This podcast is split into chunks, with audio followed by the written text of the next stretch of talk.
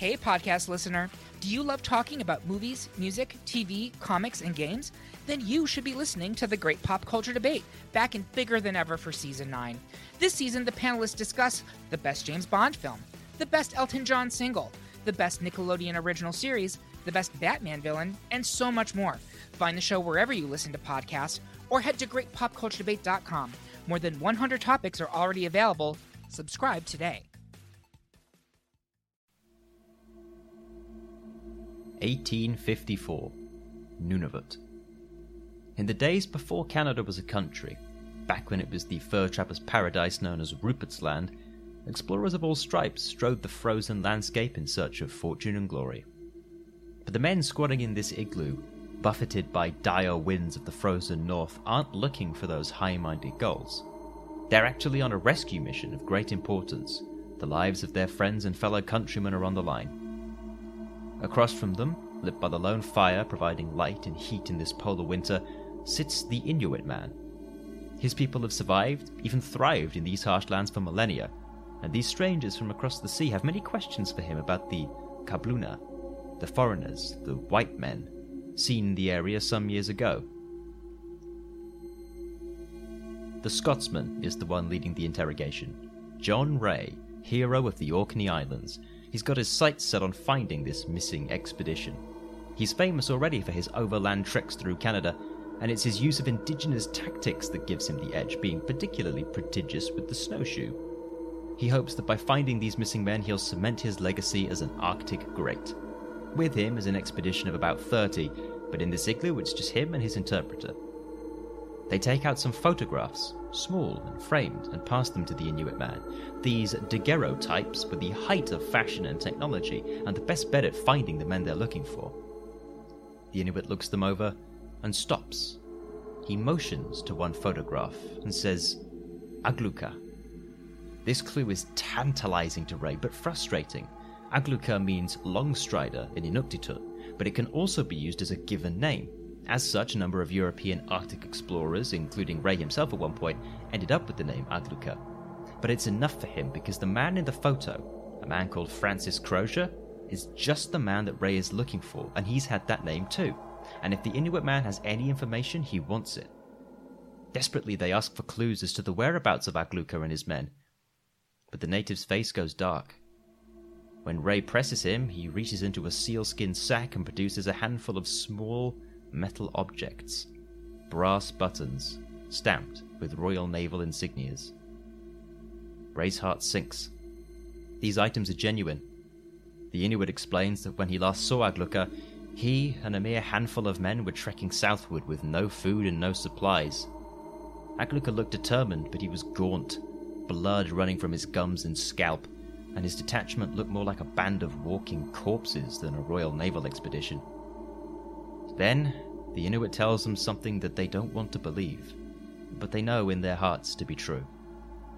When he next saw the Kabluna, they had been cut to pieces and eaten by their fellow man, and they were all dead. Rae gets up to leave, and the Inuit man gives him one last word of advice. I know what you're looking for, but you won't find it. Those men are dead and gone. As Rae and his men return to the shelter for the night, their minds race. What will they tell the Admiralty? What do they tell the wife of the man who they were sent to find? And how would the British Empire react to learning the fate of the Franklin expedition?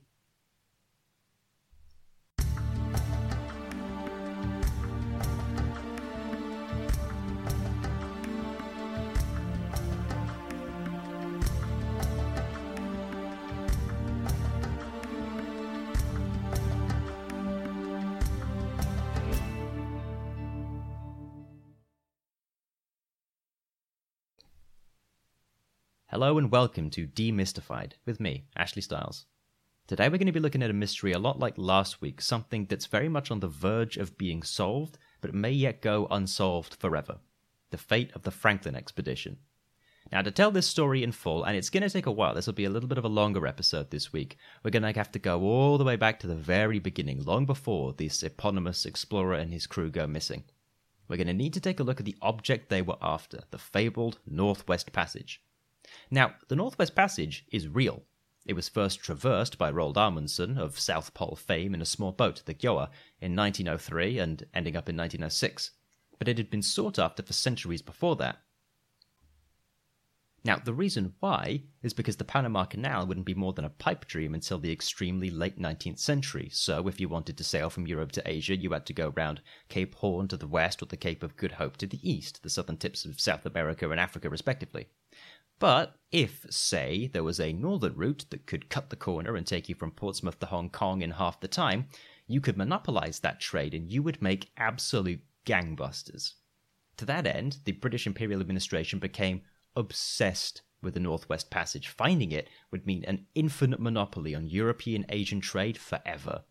And now, enter the man behind the ill fated expedition and so many other expeditions before it, Sir John Barrow, Barrow was an English politician who in 1804 became Second Secretary to the Admiralty, a position he held for over four decades. During this time, he was captivated by Arctic exploration, both north and south, and sent numerous expeditions off in the name of scientific discovery. But by the 1840s, Barrow was getting old, and he knew his time was limited, so he wanted to cement his lifetime's work by finding the fabled Northwest Passage. So, an expedition was put together. Two ships, the most advanced of their day, would sail for northern Canada and attempt to map out the remaining 500 kilometers or so of coastline that was finally left to fully map the Northwest Passage.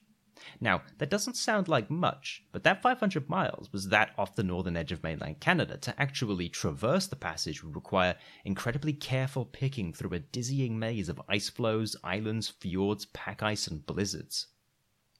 To add to the confusion, there were several misconceptions popular in the Admiralty at the time, the most damaging of which was the idea that there was undoubtedly an open sea encircling the North Pole, just as there's an open ocean encircling the South Pole, the Southern Ocean. This meant that all the expedition would have to do would be to sail through that initial ice maze, find an opening to the Great Open Ice Sea, and then just sail straight through China, when in reality it was a lot more complicated than that. So the expedition was created and set to launch in 1845, now we need ships and crew. We'll talk about the two separately because they both factor very heavily into the story that's going to unfold. First, we're going to talk about the crew. Leading the expedition is the famous Sir John Franklin. Franklin's career in the Navy got off to a good start by simply being present at the Battle of Trafalgar and serving admirably. After that, he was chosen to lead several overland expeditions into the Canadian Arctic. But one of these, the Coppermine expedition, went very badly. He lost 11 of his 20 men and because they were reduced to eating lichen off the bare rocks and shoe leather, he became widely known by his new nickname, the man who ate his own boots. Still, his other two expeditions went successfully enough to earn him promotions, and eventually the position of Lieutenant Governor of Van Diemen's Land, which is now Tasmania. But this didn't last very long, and after failing to play politics in the region, he was ousted in a scandal and returned to Britain. Now he was aging, in his late 50s and looking for a final glorious feather in his cap to round off his career, a promotion to admiral, and then a quiet, glorious retirement. So when the Northwest Passage expedition was offered to him, he leapt the chance. Now, Franklin cut a divisive figure. On the one hand, he was universally liked. Vivacious, highly religious and proper, kind to his men, he was said to love them more than God himself. But this came at a cost. He was the man who everyone liked, but no one respected. Despite being slated for that final promotion to Admiral in the polar exploration community in the Discovery Service, he was seen as something of a joke. In fact, he only actually got the lead on the expedition because several other explorers had turned down the lead, like James Clark Ross, or been intentionally ignored, like the next man we're going to talk about. He also had a nasty habit for stubbornness and taking unnecessary risks. You can see where that's going to get dangerous. Then we have the man who would be Franklin's second in command and eventually take over the expedition, Francis Crozier. Remember him from earlier? Agluka? Crozier had been on many journeys, both north and south, and was easily one of the most experienced Arctic explorers on the expedition, perhaps even in the whole of the Royal Navy. He'd sailed under William Parry and James Clark Ross, two very famous polar explorers, commanded ships in icy waters of the Arctic and Antarctic, and he even jointly held the record for furthest south with James Clark Ross. He was a famous explorer in his own right. But Crozier had some fatal flaws of his own. Despite easily being the man to lead, he was Irish. In the age of British imperialism, it would not do to have Englishmen follow an Irishman, so he was not only made second in command, but a lot of his duties were given to the man who was third in command. A great embarrassment. This green glass ceiling he had experienced throughout his career also made him something of an introvert. He had a big chip on his shoulder, for good reason, but he didn't at all fit the expected figure of a gentleman officer. He was withdrawn, brooding, quiet, and melancholy, preferring to dine alone rather than with the other officers. To make matters in this particular instance worse, he'd actually met Franklin before when travelling to the Antarctic, stopping off in Tasmania.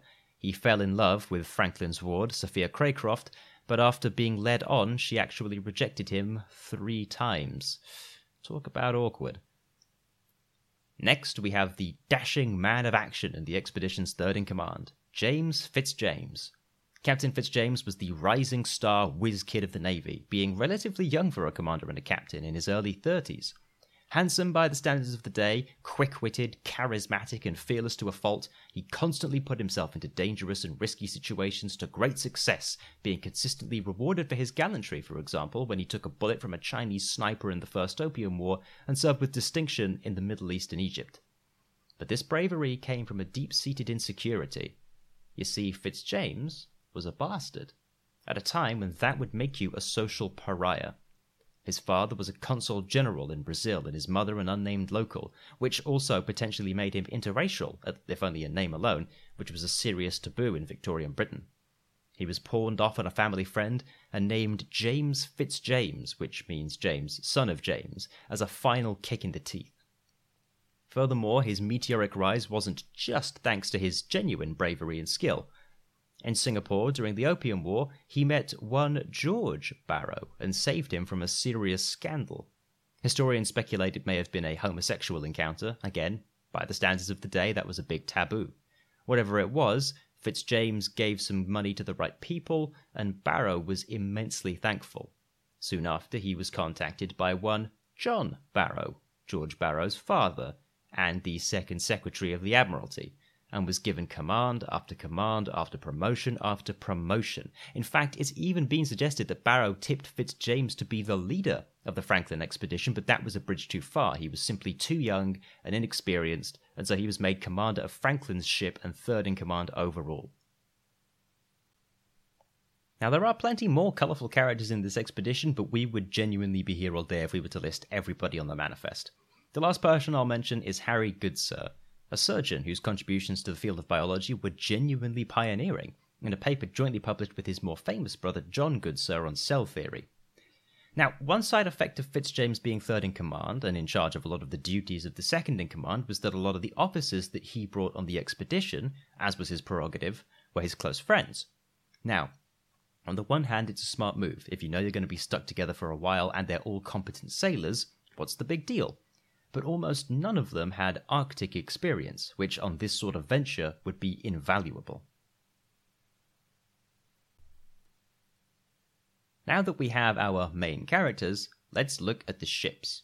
The HMS Erebus and HMS Terror seem to be almost begging for disaster with names like that. They were given such ill fated names because they both started life as bomb vessels, whose decks were reinforced to carry mortars meant for naval sieges, Terror, for example, was present at the siege that inspired the Star Spangled Banner. Both had been Arctic exploring before. James Clark Ross and Crozier had sailed them to furthest south in an attempt to reach Antarctica, so they were tried and tested ice vessels. They had all sorts of amenities boilers to provide central heating, big steam engines taken off of railway carriages to allow a propeller to help them cut through the ice, hermetical compartments warding off flooding, reinforced steel bows, a fully stocked library and costume set to keep the crew entertained, the latest in canned food provisions. At first glance, it seems like they're the perfect choice. But a lot of these elements have drawbacks. The engines might have well as been anchors for all the good they did. They weren't naval engines, so they produced a meagre four knots of speed under full steam. The ship that towed Erebus in Scotland, the HMS Rattler, a famous ship in its own right, could do double the speed at half the size of the engine because it was a naval engine. The canned food ended up being a fifth column. It had been hastily prepared by the lowest bidder, and so it was dangerously contaminated with lead. Not enough to kill the men outright, but enough to be a serious contributing factor to a lot of other problems. And the size and strength of the ships at first seem like an advantage. You can push through the ice. But without the steam engine, the sails weren't much good at that, and this part of the Arctic is very narrow and full of small waterways and shallow coastlines. Amundsen, for example, found that his small, shallow draft boat coped far better than the lumbering Erebus and Terror. Now we have our ships and crew, let's look at the timeline. The expedition departed Kent on the 19th of May 1845. After stopping off in Stromness, the Orkney Islands, it took them 30 days to sail to their first checkpoint, Greenland. On the way to Greenland, five men had to be sailed back to England due to an illness. Those men didn't know it then, but they turned out to be the lucky ones. It was at this point that the final letters to home were sent and the ships made for the Lancaster Sound, the entrance to the icy maze into which they were about to sail. The last time they were seen alive was July of 1845. Some whalers spotted them in Baffin Bay, waiting for good weather. And then, just like that, they vanished. We'll stick with 1845 and come back to it. Let's carry on with the established timeline for now. For the first winter and the next, it was assumed that there was no problem. In Arctic exploration, one would almost expect that you'd be frozen in sea ice for at least one winter, so there was no concern. Except for Lady Jane Franklin, John Franklin's wife. She was getting concerned. She had a nasty gut feeling that something wasn't right and began petitioning the Admiralty to send a search party. After all, the optimistic predictions had been that one summer's sailing and then out through one winter. When no word was received by 1848, three years later, the Admiralty started to get worried. The ships were provisioned for three years, up to five with rationing, but that meant that if Franklin's expedition was in trouble, then there was no time to lose. John Rae went overland from the south. James Clark Ross went from the Atlantic, and Henry Kellett went from the Pacific, a three pronged search party. The reward £20,000, a king's ransom in those days, to whoever could bring back word of their whereabouts. The expeditions turned up nothing, and public attention reached a fever pitch. The search for Franklin was described as a crusade, and Lady Jane even got her good friend Charles Dickens to constantly ask anybody who could sail to the Arctic to search for her husband there. The first finds came in 1850. A joint American and British effort found three graves on Beechey Island, north of the Lancaster Sound. Three men of the Franklin crew, John Torrington, John Hartnell, and William Braine, had died of illness in the winter of 1845 46 and had been buried there, but no real communication had been left. In 1852, a large expedition almost ended in disaster of its own, as four of the five ships were abandoned in the ice. One of these ships, the HMS Resolute, was recovered by the Americans, and in gratitude, the British made it into the Resolute desk, which sits in the White House's Oval Office to this very day. Then we arrive where we started, 1854. John Rae discovers some more concrete clues. He meets an Inuit man who tells him that he discovered a group of about 40 white men led by a tall man with a telescope. They were trying to communicate that their ships had been sunk and they needed food. The Inuit gave them what they could spare, but they couldn't afford to support all of the men, so they left. When the Inuit returned the next spring, the men had all died of starvation. In their last moments, they'd resorted to cannibalism and they ended up giving Rae some artifacts to prove the story. Rae also himself found a silver plate with Franklin's name engraved on it. A year later, more explorers found evidence of a long overland trek from the north, as well as more native testimony of having seen these kalunat, which is anglicized to kabluna. Public reaction at this point was complete outrage.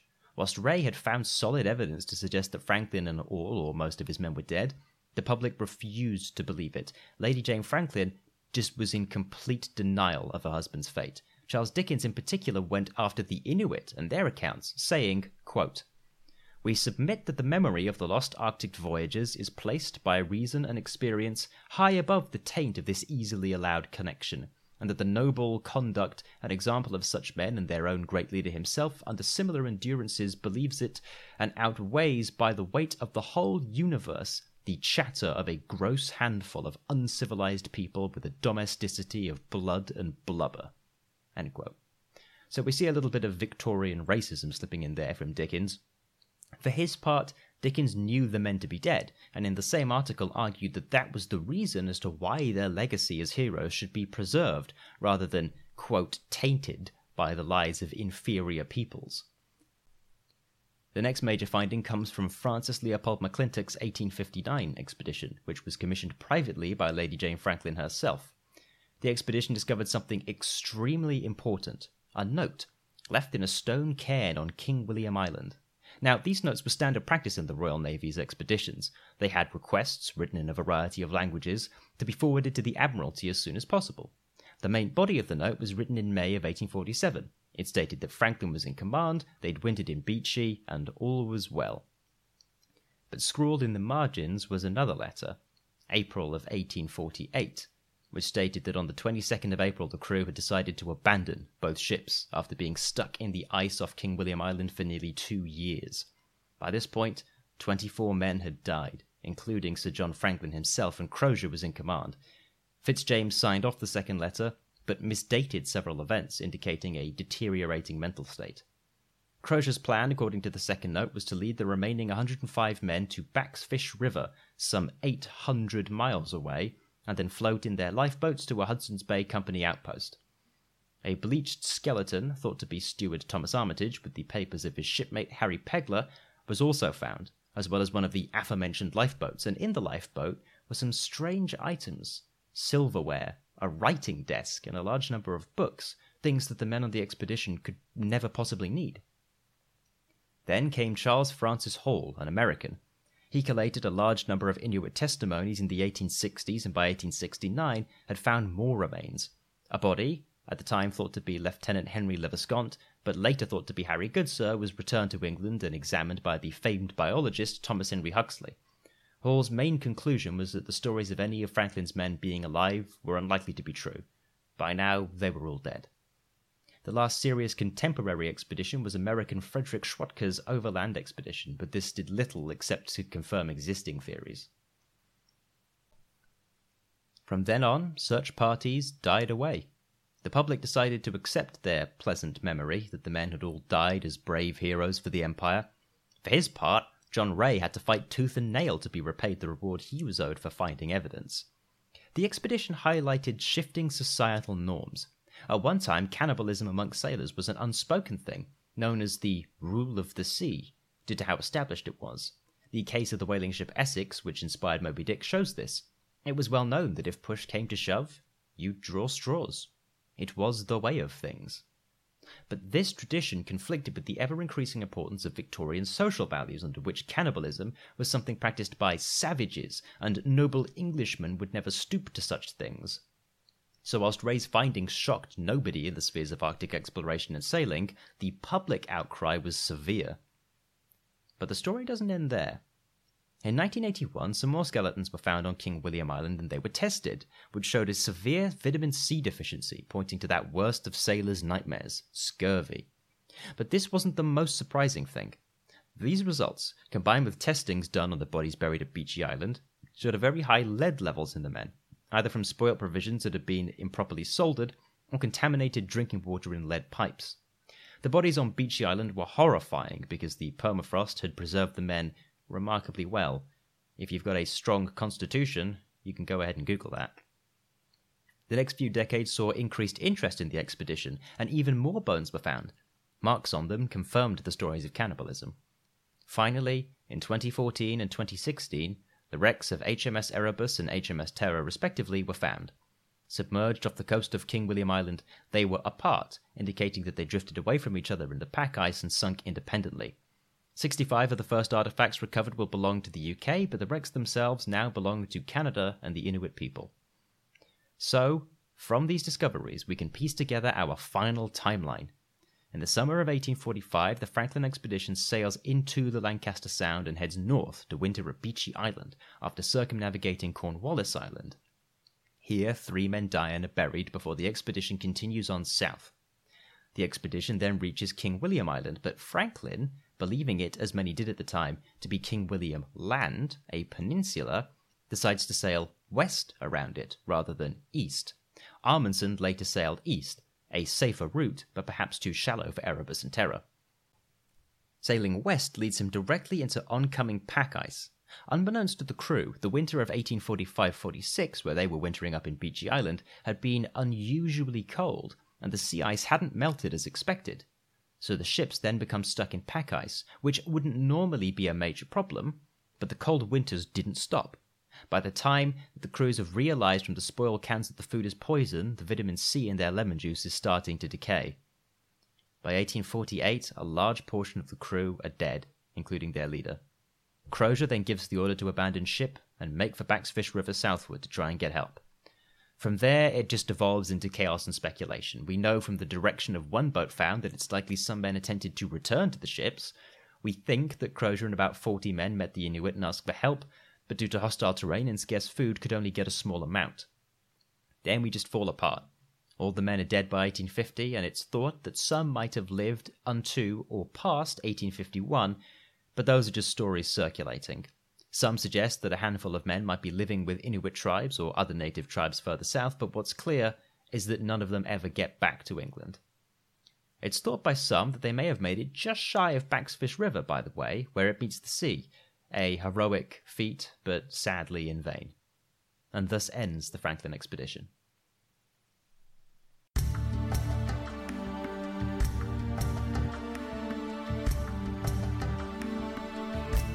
So that's the story of the Franklin expedition. A lot to get through, but it's a long story that's worth telling.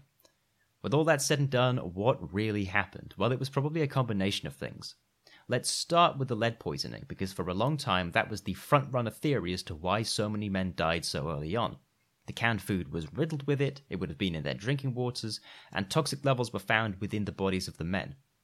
These levels were not, however, high enough to kill the men outright. But you know what that amount of lead does do to somebody? It causes loss of coordination, memory loss, confusion, mood swings, hallucinations, and paranoia. When you've got a crew of men stuck in almost perpetual darkness from the polar winter with dwindling supplies, it's probable that their decision making skills are not going to be peak at best. Furthermore, the improperly sealed cans would have likely carried botulism, a bacterial infection that can thrive in poorly sealed cans, and if it doesn't get treated quickly, it can be lethal. Then there's the scurvy. As I've mentioned before, we like to think of scurvy as yara hara pirates when we, you know, think of it in our heads, but it's a horrifying disease. Your gums bleed, as does your scalp. Your teeth become loose and fall out. Your muscles feel like they have glass in them. You become extremely sensitive to light. Eventually, your cells all start breaking down and you die of blood loss because your body just can't keep the blood in. This, by the way, would have made pulling heavy sledges and lifeboats even harder for those trying to make it to Backsfish River. Then there's exposure and hypothermia. The kits of the Arctic explorers at the time were made of wool. Now, the Inuit had and have caribou fur, the warmest naturally occurring material on Earth due to the hexagonal cell shapes that trap warm air and its relative hydrophobia. On the other hand, wool, which the British explorers were using, gets wet fairly easily, and when it does, it freezes, which ironically increases heat loss. On top of that is plain old malnutrition. With almost no food and barely any game on King William Island, the crews of Erebus and Terror had no idea how to hunt in the Arctic. Roald Amundsen spent an extra year on his expedition learning the ways of the Inuit, and it took him that long to learn how to hunt seal. It's an incredibly delicate process that requires a lot of time and a lot of patience, and Franklin's men didn't have time or patience. There are also some more out there theories with this story, as with all the stories we'll cover. Some have suggested polar bears, Whilst The Terror, the TV show based on the eponymous book, is a little more supernatural than useful, it's a great show, by the way. It's an interesting, semi sort of depiction of this. Polar bears are much faster than humans on land and water. They don't hibernate in the winter. They're almost impossible to scare away. They actively hunt humans as food, and they can be up to 8 feet tall when standing. It's pretty unlikely that they would have been any kind of major factor in this failure, but I wouldn't rule it out as a minor factor. You know, they probably would have complicated things in an already bad situation. Many at the time suspected that the Inuit had something to do with it, but that's unlikely too. The Franklin expedition had guns, and the Inuit weren't in the habit of attacking white explorers. It was usually far more profitable for both to trade. The Inuit could provide much needed food, and the explorers had access to technology that was beyond what the Inuit could make, like telescopes and compasses. So, what I think happened is this. The explorers' immune systems get compromised by the lead poisoning. This causes five men to go back to England sick and three to die on Beechey Island after a small outbreak of tuberculosis. This also eventually kills the other 24 men over time, including Franklin, other factors like accidents and hypothermia, or maybe even polar bears, notwithstanding. Then, when the ships are frozen in for nearly two years and nearly three years total has passed, Crozier decides to abandon the ships. They never expected to be frozen in for so long. A series of record winters, as confirmed by modern ice core samples, caused the temperature to go as low as minus 40 or colder, and the pack ice refused to melt. This also increased the dangers of exposure and hypothermia, as well as continuing to weaken the immune systems of the men. By now, they probably know that the food was tainted. It would be spoilt, the men would have died from botulism or other illnesses, and the lemon juice they brought would be losing its anti scurvy properties. So the men marched south, riddled with lead poisoning and scurvy, hauling heavy sledges and lifeboats full of supplies that they know they don't want to eat. Their judgments are clouded, and they take items that they don't need. They record dates wrong, and eventually they get lost and splinter off into several smaller groups. Crozier and his group meet some Inuit who initially feed them, but when they realize that they can't support the sailors, they have to leave them. A handful of men end up making it to near Back's Fish River, some have returned to the boats, others have encamped on King William Island, but most have succumbed to hypothermia, exposure, scurvy, malnutrition, and starvation. It's possible, but unlikely, that some of the remaining men integrated with native groups. Whatever happens, none of the men ever get back to Britain alive. This story is the fall that ended the Icarus flight of the British Empire's exploration craze. A society hell bent on bending nature to its will was shown that no amount of technology and daring do can undermine something as basic as the cold. It's a story of hubris, a tragic tale of men who wanted so badly to go down in the annals of history. And in a way they did. Because their ships were frozen in west of King William Island and some of the men made it very far south on the trek, it's pretty likely they would have been able to see the Pacific entrance to the Northwest Passage. They didn't sail it, but maybe they found it. To that end, by the way, Franklin's statue in London credits him as the discoverer of the Northwest Passage, and there's a monument to that expedition at the Royal Naval College in Greenwich. The statue reads, They forged the last link with their lives. So, what can we take from the story of the Franklin expedition? Well, I think what we can really take is the lesson that sometimes the lessons of history have to be learned the hard way. And when you do learn them, it's best to internalize them and really take them to heart because they come at a cost that is greater than one can know. For example, we've mentioned Roald Amundsen many times this episode. The lessons he learned that he implemented on his Northwest Passage expedition and later Arctic expeditions were learned at the cost of the lives of the Franklin expedition. He learned, for example, to utilize native tactics, caribou fur clothing and sleeping bags, seal hunting in the ice, how to build igloos, how to deal with extreme cold temperatures, all of these things that he decided to pick up on were directly influenced by the failures of the Franklin expedition. And that really is the kind of slanted gift that they give to us with their sacrifice that the people who come before us in general give to the people who come today in general with their sacrifices from having lived their lives and made their mistakes, we can learn from their examples and move forward. And that's, you know, in a very general perspective, that's why it's important to study history, because we can learn from the lessons of the past and build a better future in the same way that Roald Amundsen learned the lessons of the Franklin expedition and built his better future through those lessons. And so, in some way, I would say that they did forge that last link in the chain with their lives. You've been listening to Demystified with Ashley Stars. This episode was written, produced, researched, and edited by me, Ashley Stars, with hosting help from Wizard Studios. Royalty free music was provided by ProductionCrate.com. Go to ProductionCrate.com for all of your royalty free music needs. Thank you very much for listening, and we'll see you next time.